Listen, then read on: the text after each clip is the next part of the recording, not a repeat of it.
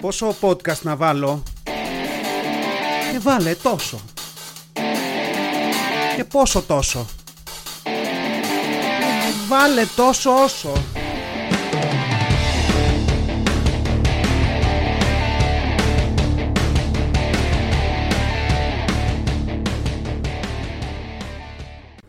Γεια σας Γήινη, τόσο όσο podcast, επεισόδιο 39. Βαριά μέρα η σημερινή. 39 ήμουνα όταν ξεκίνησα να κάνω podcast. Και ναι, τόσο ψεύτικο ήταν πάντα το κλάμα μου, γι' αυτό δεν πέρναγε και τίποτα όταν ήμουν παιδί και δεν κατάφερνα ποτέ να κερδίσω κάτι με κάτι τέτοια κλάματα. Αλλά ναι, Σάββατο, ημέρα ψυχογράφησης, στα στούντιο μας στον Ταύρο. Ένα επεισόδιο πριν το τέλος της τέταρτης δεκάδας επεισοδίων, ποιος να το έλεγε, ένα επεισόδιο πριν το 40, την τρέχουσα ηλικία μου δηλαδή, και ταυτόχρονα τον χειρότερο πυρετό που μπορεί να έχει κάποιος. Σε λογικά πλαίσια τουλάχιστον. Τώρα θα πω μην αρχίσετε να φλεξάρετε πυρετούς τύπου εγώ έχω φτάσει 43 ή 47 κλπ. Δηλαδή δεν υπάρχει κάποιο βραβείο για το πόσο ψηλό πυρετό έχει φτάσει. Και απ' την άλλη δεν υπάρχει, αλλά γενικά μας αρέσει να φλεξάρουμε τα λεπορία οι άνθρωποι. Μ; Το ίδιο, ίσως και περισσότερο από ότι μας αρέσει να φλεξάρουμε καλοπέραση ας πούμε. Δηλαδή είμαστε σε ένα mode όσο πιο μεγάλο τόσο καλύτερα. Τώρα θα πατήσω ανάλαφρα ανάμεσα στα αστεία για πουλιά που μου εναποθέτει το 15χρονο μυαλό μου στα πόδια μου και θα συνεχίσω. Έκλεισα το παράθυρο γιατί συνειδητοποίησα ότι η Πυραιός έμπαινε ε, πάρα πολύ ωραία μέσα στην ηχογράφηση. Δεν θα το ξαναπάω αυτό το αρχικό, αλλά σας υπόσχομαι ησυχία από εδώ και πέρα. Αντρέα, ακόμα δεν έχω κάνει την πατέντα που μου είπες για να έχω καλύτερο ήχο, αλλά θα το κάνω σύντομα. Γυρνάω στο προηγούμενο, μας αρέσει να γκρινιάζουμε. Το γουστάρουμε. Δεν θέλω να πω, μιλάς για κίνηση ας πούμε. Πετάει και το άλλο, εγώ θα σου πω για κίνηση. Μια φορά κολλήσαμε στον Κηφισό για 4 ώρες. Μετά λέει άλλος 4 ώρες. Αυτό δεν είναι τίποτα. Εμείς την άλλη φορά κολλήσαμε στον Κηφισό κυριολεκτικά. Είχε τόση ζέστη και δεν κουνιόταν κανείς και τα λάστιχα κόλλησαν στο δρόμο ας πούμε. Ε, τέτοια είναι η φάση με τον, με τον ανταγωνισμό αυτόν. Λες και είναι αγώνας το πόσο γκαντέμις είσαι. Θες να πεις τον πόνο σου και κάτι γίνεται μέσα στο κεφάλι του άλλου, κάτι του στυλ πονάς, δεν ξέρεις τι θα πει πόνος, δεν είσαι άξιος για πόνο και ξεκινάει και σε διαλύει τις συγκρίσεις. Δηλαδή, ρε παιδιά μπορείτε να με αφήσετε να δυστυχήσω με την ησυχία μου; Μπορούμε να, με, να μην μετράμε ποιος τον έχει πιο μεγάλο; Μ; Δίνω τώρα εδώ και κάνα ψίχουλο στο 15χρονο εγκέφαλό μου, δεν γίνεται αλλιώς. Αλλά ναι, μπορούμε. Δηλαδή, δεν ξέρω, είναι οι ίδιοι άνθρωποι αυτοί τώρα όλοι με αυτούς που σου κάνουν κόντρα για τα καλά; Εγώ νομίζω πως είναι. Δηλαδή, νομίζω ότι είναι μια ανάγκη. Αυτός που σε κοντράρει για τον πόνο σου είναι και αυτός που σε κοντράρει για τη χαρά σου, παιδί μου. Τώρα, κάποιοι εκεί έξω, δύο άτομα, δεν έχετε τέτοιους φίλους και ίσως να μην καταλαβαίνετε τι λέω. Οπότε θα εξηγήσω με ένα παράδειγμα. Ακολουθεί ένας καθόλου φανταστικός διάλογος. Πήγαμε Βαρκελόνη το καλοκαίρι, πολύ ωραία ήτανε. Ποια είναι μια κατάλληλη απάντηση εδώ; 1. Έλα ρε, τι καλά, για πες. 2. Είχαμε πάει και εμείς το 2010.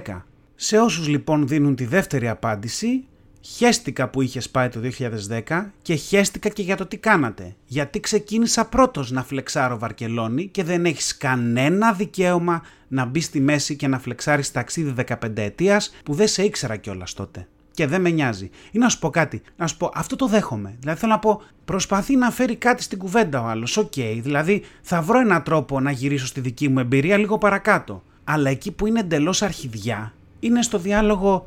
Πήγαμε Βαρκελόνη το καλοκαίρι, πολύ ωραία ήταν. Βαρκελόνη, ε, εμείς είχαμε πάει πέρσι Μαρόκο. Δηλαδή, εδώ είναι level up αρχιδιάς, γιατί όχι μόνο σου ακυρώνει τη δική σου εμπειρία, αλλά σε αλλάζει και χώρα διάολε, σε αλλάζει ήπειρο. Δηλαδή, πώς θα γυρίσω Βαρκελόνη από Μαρόκο; Πώς θα γυρίσω; Θα πρέπει να διακόψω την κουβέντα με κάτι άσχετο τύπου. Είχε ένα μαροκινό παίχτη αυτή η Ισπανική ομάδα. Πώς τη λένε να δεις; Αυτή μόρα που είχε και το Μέση κάποτε. Η Μπαρσελονά. Α, γεια σου. Είχαμε πάει Βαρκελόνη που λες. Κάπως έτσι γυρνάει αυτή η κουβέντα μόνο. Δηλαδή και το θέμα είναι ότι σε αυτή τη θέση έχουμε βρεθεί όλοι μας. Θέλω να πω, την έχω πατήσει και εγώ να μου λέει κάποιος για ένα ταξίδι κάτι άλλο και να του γαμάω την κουβέντα με μια δική μου εμπειρία που δεν τη ζήτησε ποτέ. Έτσι, γι' αυτό όταν κάποιοι φίλοι γνωστοί σας λένε για κάτι ευχάριστο που έκαναν, δώστε λίγο χρόνο να μοιραστούν. Θα μπορέσετε μέσα στην ίδια κουβέντα να φέρετε και τη δική σας ιστορία. Και αν δεν μπορέσετε, δεν πειράζει κιόλας. Γιατί κάποιες φορές not sharing is caring. Έτσι να το ξέρουμε και αυτό. Αλλά ναι, νομίζω, νομίζω ότι είναι οι ίδιοι άνθρωποι τελικά. Είναι οι ίδιοι που θέλουν να κάνουν level up και στο καλό και στο κακό. Και για μένα είναι το ίδιο άκομψο και εκνευριστικό. Εντάξει, δηλαδή από την άλλη θες ένα φίλο που όταν έχεις νεύρα με κάτι και είσαι σε φάση γάμα το αυτό, θα σου πει ναι, γάμα το αυτό και γάμα το επί δύο. Αλλά ναι, είναι έτσι. Όχι να πεις γάμα το αυτό και εκείνος να είναι σε φάση γάμα και το άλλο. Όχι. Να τελειώσουμε πρώτα το ένα γαμίσι και πάμε μαζί στο επόμενο. Σιγά σιγά. Δηλαδή θέλω, θέλω την υποστήριξη. Τώρα είναι πιο χρήσιμος ένας φίλος που θα σου πει καταλαβαίνω ότι έχεις νεύρα και έχεις κάθε δίκιο να είσαι εκνευρισμένος, είμαι εδώ για να σε ακούσω. Είναι πιο χρήσιμος. Τον θέλω αυτόν τον φίλο όταν η πίεσή μου είναι 19 η μεγάλη και 12 η μικρή.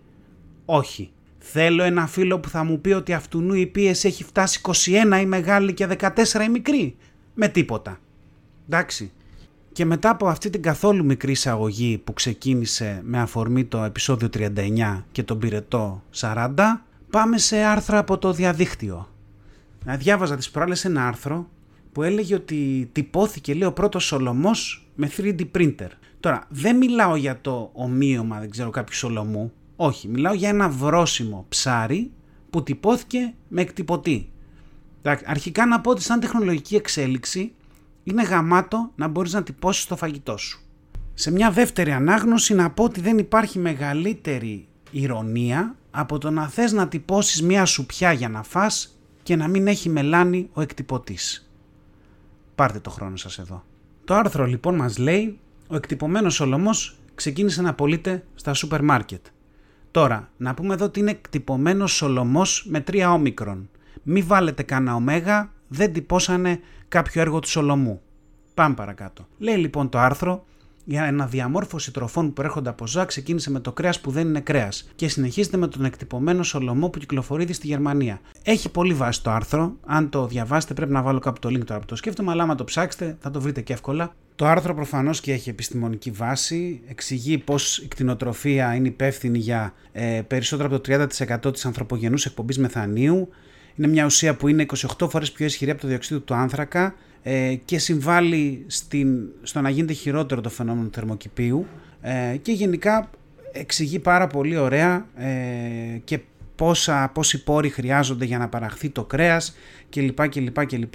Και γι' αυτό τον λόγο είχαμε και το 2016 από την Impossible Foods το κρέας που δεν είναι κρέας ε, όταν το ψήνεις όμως και το τρως δεν καταλαβαίνεις τη διαφορά ήταν ένα ζουμερό μπιφτέκι χωρίς ιχνοστοιχείο κρέατος. Δηλαδή με βιοχημία, με μια πάρα πολύ ωραία επιστήμη, την οποία δεν καταλαβαίνω και δεν θα προσπαθήσω και να εξηγήσω και πάρα πολύ σε βάθος, έχουμε φτάσει σε αυτό το κομμάτι. Τώρα επειδή εδώ κινδυνεύω να γίνω ένα χρήσιμο podcast που φέρνει τεχνολογικές εξελίξεις και επιτεύγματα και αυτό δεν είναι προφανώς ο στόχος αλλά είναι να πάρουμε όλα αυτά τα ωραία πράγματα και να τα κανιβαλίσουμε θα σταματήσω την περιγραφή του άρθρου αλλά γενικά το κοσεπτάκι που παίζει εδώ είναι τυπωμένα φαγητά φαγητά που παράγονται μέσα σε ένα εργαστήριο. Δεν ξέρω, εδώ είναι κάτι τέτοιες στιγμές που αισθάνεσαι πολύ too old for this shit, ας πούμε, πολύ γέρος για όλα αυτά και που μπορεί κάποιος να σκεφτεί «Α, τι ωραία, θα τυπώνουμε τα πάντα» και θα είναι μια άνοστη μαλακία ή τέλος πάντων και μια γευστική μαλακία που τώρα μοιάζει με κρέας γιατί αυτό έχουμε ανάγκη. Κάποια στιγμή αύριο μεθαύριο θα πει μωρέ, Μήπως να μην κάνουμε τον κόπο να μοιάζει και με κρέας. Έλα, κρέας, να το γράψουμε πάνω σε μια ετικέτα. Τώρα, μοιάζει με οδοντόκρεμα και δεν το βλέπεις, το βλέπεις και δεν σου να το φας. Δεν πειράζει, όσο περνάει ο καιρός και οι γενιές περνάνε κλπ. Κάποια στιγμή θα πεις: Οκ, δεν πειράζει που μοιάζει και σαν οδοντόκρεμα. Και πάρα πολύ ωραία, με όλα αυτά φτάνει στην κατάσταση που έχουμε δει σε πάρα πολλές ταινίες, που όλη η ανθρωπότητα τρέφεται μέσα από κάποια σωληνάρια, σαν οδοντόκρεμας, που έχουν μέσα παστίτσο, κοντοσούβλι, κοκορέτσι κλπ. Αλλά όχι παστίτσιο, όχι κοντοσούβλι, όχι κοκορέτσι. Ένα πράγμα πάρα πολύ ωραίο με ό,τι θετικό προφανώς φέρνει αυτό για το περιβάλλον. Τώρα, εμένα πείτε με ηλίθιο και αν δεν το έχετε κάνει 39 επεισόδια, δηλαδή παρακαλώ πολύ, αλλά δεν ξέρω γιατί μου φαίνεται ότι μετά όλες οι φτωχάλες θα μπορούν να ε, πληρώσουν μόνο αυτά τα συνθετικά πάρα πολύ ωραία α, γευστικά αλλά χωρίς καμία κανένα excitement προϊόντα. Και τον κανονικό σολομό, την κανονική μπριζόλα, το κανονικό αυτό θα τα έχουν μόνο αυτοί που μπορούν και που έχουν να τα πληρώσουν και για τους οποίους θα τα καλλιεργήσουμε γιατί δεν πειράζει το περιβάλλον να κάνουμε κακό άμα είναι για να το πληρώσει άλλος κάτι ας πούμε 10 φορές την τιμή πάνω. Και όλοι οι υπόλοιποι θα είμαστε με τα σωληνάρια της Same στο στόμα και της Colgate και θα ρουφάμε συνθετικό σολομό. Είναι εκπληκτικό όλο αυτό. Είναι εκπληκτικό. Εγώ έτσι διαβάζω αυτές τις ειδήσεις. Γιατί είμαι προφανώς φύση γκρινιάρης και αρνητικός άνθρωπος, εννοείται. Τώρα, θα είναι πιο εύκολο το Πάσχα άμα δεν έχεις αρνί στη σούβλα αλλά ένα σωληνάριο αρνί έτοιμο. Θα είναι. Θα είναι λίγο ηρωνία που ενώ τώρα πάμε και βάζουμε αλυφές στα σάντουιτς, στο τέλος τα ίδια τα σάντουιτς θα γίνουν αλυφές. Είναι. Από την άλλη, χέστηκα και λίγο γιατί πιθανά δεν θα προλάβω να τα ζήσω όλα αυτά. Χέστηκα και λίγο. Αλλά δεν ξέρω τι να πω. Δηλαδή, πραγματικά αυτό με το Σολομό, δεν ξέρω, μακάρι να βρεθεί μια σολομόντια λύση για να το ξεπεράσουμε όλο αυτό και να μπορούμε να πιάνουμε το κοψιδάκι με το χέρι και να το τρώμε και ας λαδωνόμαστε και να μην καταλήξουμε να το ρουφάμε από σωληνάρια της Colgate. Αλλά ναι, πέρα από όλο αυτό, εμένα αυτό το άρθρο, όσο το διάβασα, με τρίγκαρε για κάτι άλλο. Δηλαδή, έλεγε μέσα για την υπεραλίευση των θαλασσών κλπ. Και εγώ άρχισα να σκέφτομαι τους κυνηγούς. Και πιο συγκεκριμένα αναρωτιόμουν, δεν τελειώσαμε με αυτό ακόμα. Θέλω να πω να ξεμπερδέψουμε σε κάποια φάση με την ανάγκη κάποιων ανθρώπων να βγαίνουν στο δάσος και να κυνηγάνε την πανίδα. Να εξηγηθώ, δεν είμαι vegan. Εντάξει, το έχετε κατάλαβει μέχρι τώρα, λογικά. Εκτιμώ το κρέας, μου αρέσει να το τρώω κλπ. Αλλά δεν έχουμε τελειώσει ακόμα με αυτό που πάει ο άλλος στο δάσος και κυνηγάει. Δηλαδή σε μια πολιτισμένη, λέμε τώρα, κοινωνία που μπορείς να βρεις ό,τι κρέας θες. Είναι απαραίτητο να βγαίνουμε και να κυνηγάμε αγριογούρνα στο δάσος.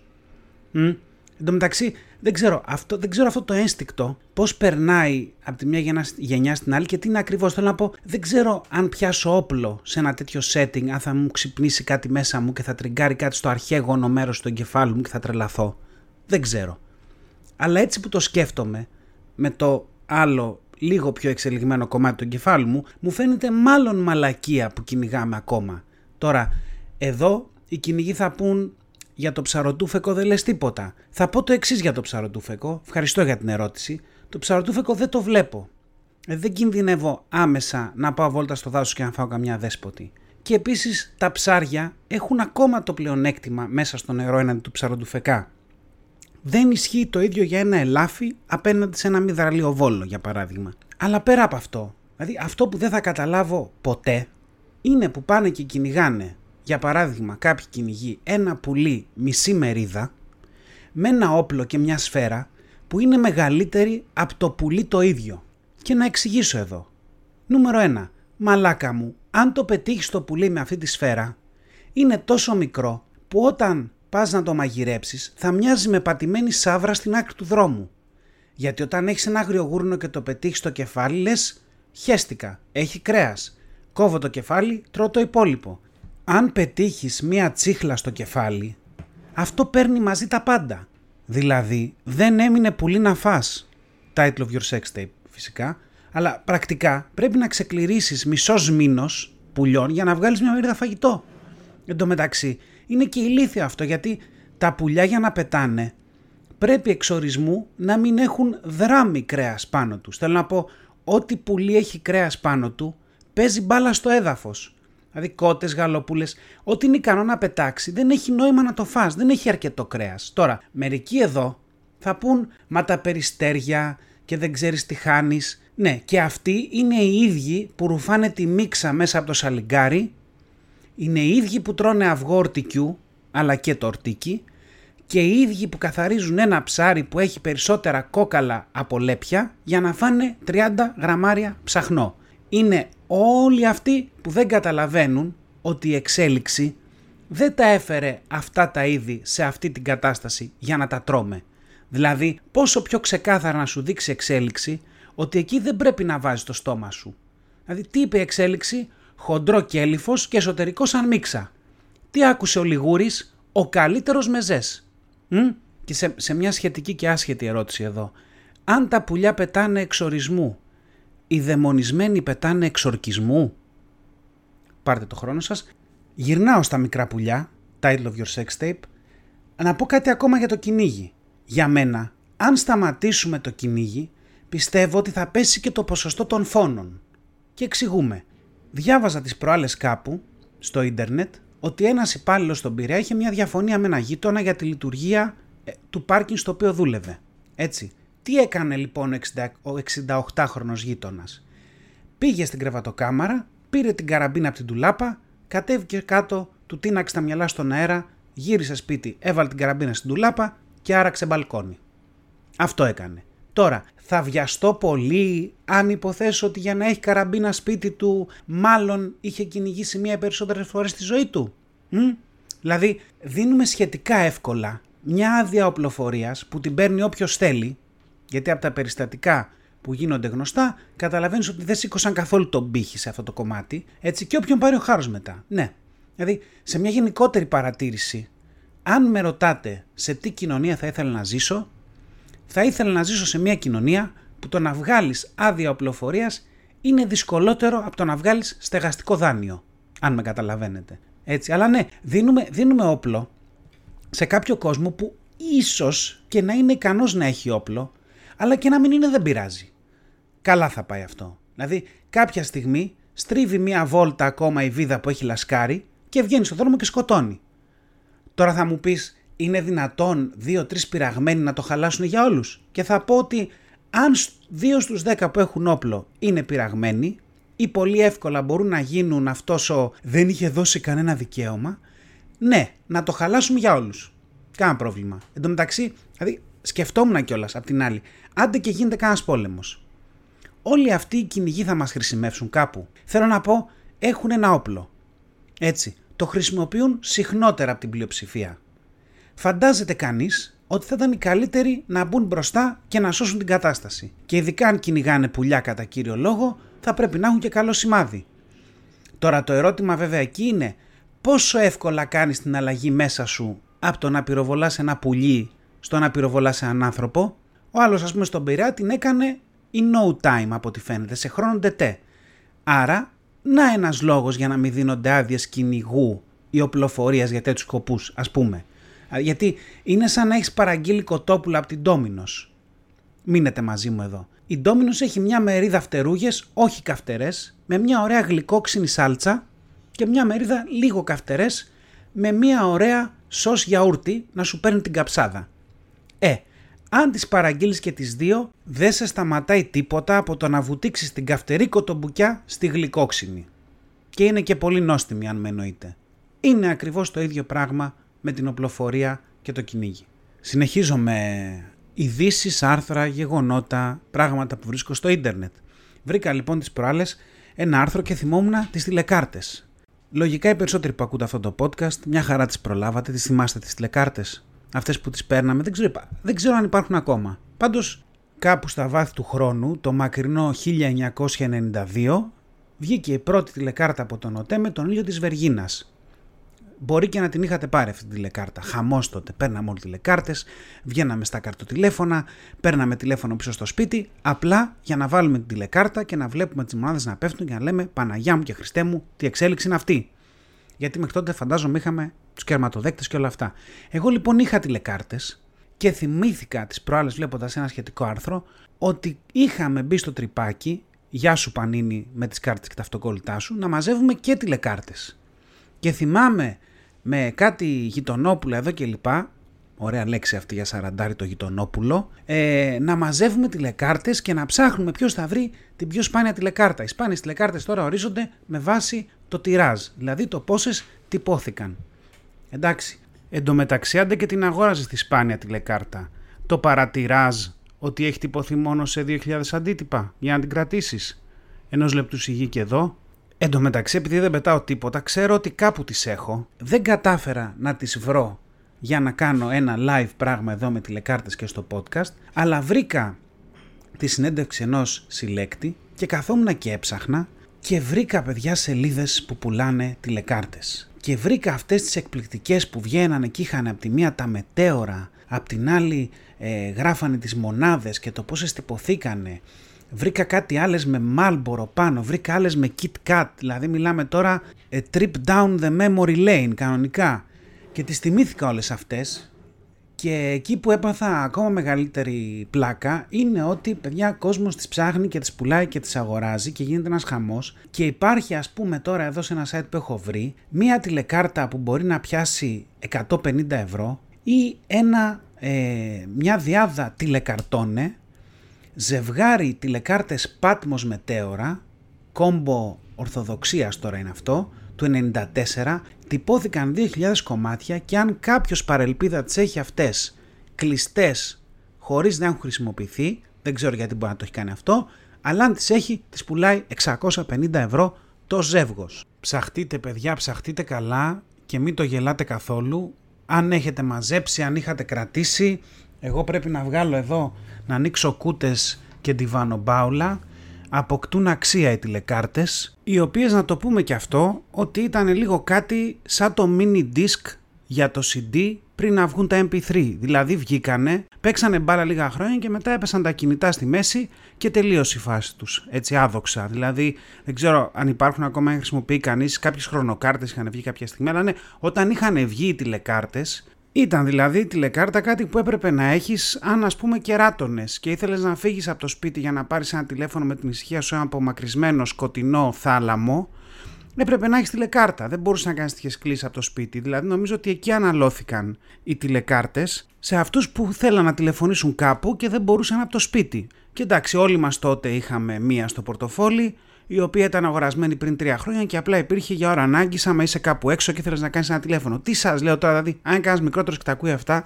θα λέει Παναγία μου και Χριστέ μου. Αυτό τον κίνδυνο δεν τον έχουμε βέβαια, γιατί αυτό το podcast πρέπει να πω ότι δεν έχει καμία απήχηση σε ενανικά κοινά. Ευχαριστώ πολύ. Θα πάμε σε μια ακόμα είδηση. Στη σύλληψη ενός 36χρονου προχώρησαν οι αρχές, καθώς φέρεται να έκλεψε δύο κομμάτια μάρμαρο από τον Παρθενώνα.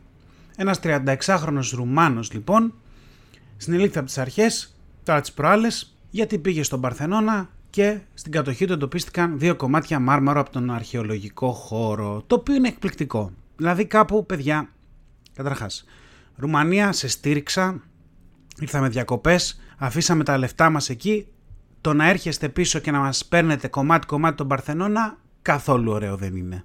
Ξεκινάω από εκεί. δεύτερον δηλαδή, παιδιά, τι φάση, πώς, τι το περάσατε ακριβώς; Θα μου πει κανείς τώρα, άλλοι που έχουν αρχαία σπίτι τους, οικογένειες του τόπου που έχουν κατακλέψει όλους τους αρχαιολογικούς χώρους. Παιδιά, ένα-ένα τα θέματα να τα βάλουμε στη σειρά. Ξεκινάμε από τον, από τον Ρουμάνο τώρα. Πήγε λοιπόν και σου λέει, α, δυο πετραδάκια εδώ, δεν θα λείψουν σε κανέναν, δεν τα παίρνω να τα βάλω στο σαλόνι, στο τζάκι πάνω, να λέω παιδιά είναι η Ακρόπολη εκεί, αλλά έχουμε και εδώ ένα 0,00005% στο σπίτι μου. Κάπως έτσι το σκέφτηκε. Μετά βέβαια καθόμουν και το ψάχνα. Γιατί δεν είχε πολύ ψωμί αυτή η είδηση. Και λέω: Παιδιά, τι έγινε. Απλά τον πιάσανε με τα μάρμαρα, αυτό τελείωσε. Δεν έχει τίποτα. Είναι δυνατόν. Εν τω μεταξύ, εδώ να πω ότι θέλουν πολύ προσοχή αυτά τα άρθρα γενικά και αυτές οι καταστάσεις περισσότερο. Γιατί τα ίδια πάθανε και με τον Τίμιο Σταυρό. Έτσι. Δηλαδή, είδατε που πήγανε και τον κόψανε σε πόσα κομμάτια και έχουν διασκορπιστεί τώρα και υπάρχουν παντού τίμια ξύλα και δεν έμεινε τίποτα από τον Τίμιο Σταυρό. Δεν θέλουμε να πάθουμε το ίδιο με την Ακρόπολη, δηλαδή να αρχίσουν να κυκλοφοράνε και να πουλάνε, πώς το λένε, περιδέρεα με κομμάτι της Ακρόπολης μέσα και να πηγαίνεις εκεί για να μην βλέπεις τίποτα, να βλέπεις το, το μηδέν. Βρήκα λοιπόν ένα άρθρο μετά που εξηγούσε και μάλιστα είναι και πολύ πιο πρόσφατο κι αυτό, όπου εδώ τον έπιασε το Ρουμάνο μία αρχαιοφύλακας. Άρα τι έχουμε εδώ, έχουμε μια λειτουργία ας πούμε του μνημείου και του προσωπικού και μπράβο μας και πάρα πολύ ωραία γιατί αλίμονο, αλίμονο αν μπορούσε να πάει ο καθένας και να πάρει τις πέτρες από εκεί χωρίς να έχει κάποιο πολιτικό αξίωμα. Δηλαδή τώρα αν πήγαινε κάποιος πολιτικός και έβαζε μια πέτρα στη τσέπη και έλεγε θα το φέρω εγώ πίσω, δεν θα του λέει κανείς τίποτα, αλλά τέλος πάντων υπήρχε μια αρχαιοφύλακας, τον έπιασε. Ε, αυτά λέει τα μάρμαρα ήταν στο στυλοβάτι ενός δωρικού κύωνα και όχι κάτω διάσπαρτα όπως λένε κάποια δημοσιεύματα. Δηλαδή δεν την είχαμε αφήσει κυρία μου την πέτρα έτσι, την, είχαμε, την ήταν στη θέση της. Αυτός πήγε και την έβγαλε. Βέβαια δεν είχε εργαλεία, αλλά πολύ συνειδητά τα είδε και σου λέω: Δύο πετρούλες εδώ που δεν είναι πουθενά κολλημένες, μπορώ να τις πάρω. Το μαγικό της ιστορίας είναι ότι ρουμάνικα, ρουμανικά ρουμάνικα, τέλος πάντων, ΜΜΕ στη Ρουμανία, έγραψαν πως επίτηδες υπάρχουν διάσπαρτα μάρμαρα κάτω στο έδαφος, έτσι ώστε να τα σηκώνουν οι τουρίστες να τους συλλαμβάνουν οι αρχαιοφύλακες και να παίρνουν παχυλά μπόνους. Δεν ξέρω πόση παύση πρέπει να αφήσω εδώ.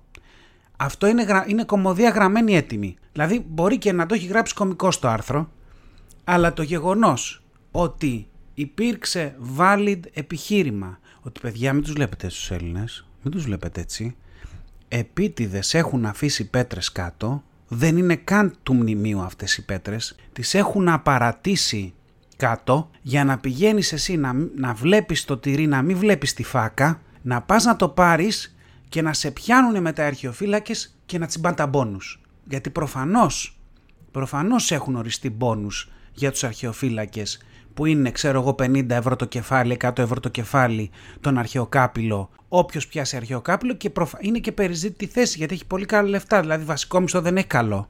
Δεν έχει. Αλλά έχει αυτά τα εξτραδάκια. Το οποίο είναι και μη σου πω κιόλας, γιατί αν το πάμε να το πάμε all the way, εγώ θα πω ότι δεν τα αφήνουν και επίτηδες διάσπαρτα. Δηλαδή, μπορώ να φανταστώ ότι υπάρχουν πέτρες, έτσι, τις οποίες τις δένουν και με μια πετόνια και όπως περπατάει ο τουρίστας και κοιτάει την Ακρόπολη, είναι κάποιος πίσω από ένα βράχο και την κουνάει λίγο την πετονιά. Είμαστε, έχουμε πάει σε ψάρεμα εδώ κανονικά. Τσιμπάει ο τουρίστας, βλέπει το πετραδάκι, το πρόσεξε ότι έχει αποκολληθεί, ότι κουνιέται. Το βλέπει, όπου σου λέει αυτό εδώ, τι γίνεται; Με το που το πιάνει, τραβάει άλλος την πετονιά και θέλει μια απότομη. Δηλαδή θέλει μια ε, γρήγορο τράβηγμα στο ψάρι και απότομο για να το, να το μαγκώσει. Δεν θέλει τώρα να να πας τσουκτσού και θα το καταλάβει και θα φύγει. Και τσακ, τον πιάνουν, ό,τι έγινε εδώ, ε, αναμπουμπούλα της στιγμής, σε εδώ σε βουτήξαμε 100 ευρώ το, το bonus, γεια σας, γίναμε. Δηλαδή, προφανώς και έχεις στηθεί τέτοια μηχανή, γιατί τέτοιοι είμαστε. Και είμαι σίγουρος ότι, ας πούμε, και σε μια γωνία μπορεί να υπάρχουν κάποιες τσάντες, εντελώς τυχαία αφημένες εκεί. Τσάντες έτσι να έχουν μια αντοχή, να μπορείς να κουβαλήσεις πέτρα.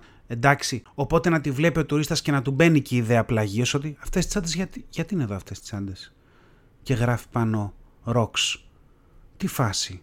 Μήπως θα μπορούσα, δηλαδή το έχουμε κάνει όλο αυτό. Μη σου πω ότι μπορεί να έχουν πακετάρει και μια καριάτιδα έτοιμη με bubble wrap και να υπάρχει σε ένα καροτσάκι έτοιμη δίπλα στην έξοδο για να δουν ας πούμε ποιος θα πάει να την πάρει να τζουλήσει να φύγει, φουπ να τον βουτάνε και ξανά όλο το αυτό με τα μπόνου που λέγαμε. Δηλαδή, παιδιά, είναι τρομερό. Δηλαδή, και να σου πω κάτι, γιατί λέγανε και αυτό που είχαν τσιμεντώσει στην Ακρόπολη, να πω εγώ μια ιδέα εδώ. Μπορούμε να τα τσιμεντώσουμε όλα να τελειώνει. Γιατί δεν είστε άνθρωποι. Δεν είστε άνθρωποι. Μπορούμε να τσιμεντώσουμε τα πάντα μπορούμε ό,τι κολλιέται να το κολλήσουμε στο έδαφος με μια δυνατή κόλλα.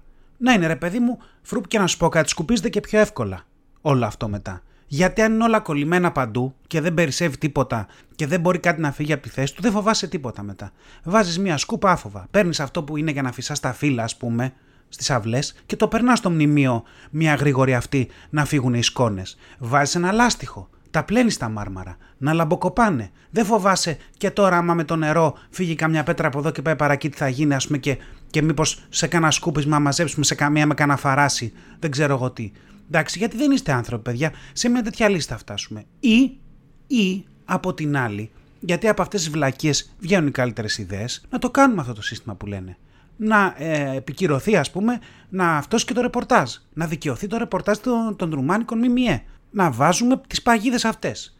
Να δεις μετά. Να σου κάνει η Ακρόπολη ένα hit τζίρο από εισιτήρια κάθε χρόνο και να σου κάνει και ένα δύο hit τζίρο από υποθέσεις τέτοιες. Δικαστικά έξοδα, να δουλεύουν εκεί δικηγόροι, ε, ε προστήματα, τα πάντα όλα. Να γίνει τη τρελής εκεί μετά. Και μέχρι να μας πάρουν χαμπάρι. Εντάξει, θα μας πάρουν χαμπάρι κάποιοι. Θα πούνε Μα τι γίνεται και στην Ακρόπολη, ας πούμε. Αλλά μέχρι να μας πάρουν χαμπάρι, παιδιά, το καταλαβαίνετε, θα έχουμε ξεπληρώσει την αναστήλωση που ακόμα γίνεται ε, θα έχουμε κάνει και δεύτερο πάτωμα από πάνω, άμα θέλουμε, άμα μας γουστάρει, γιατί έχει και ωραία θέα από εκεί πάνω.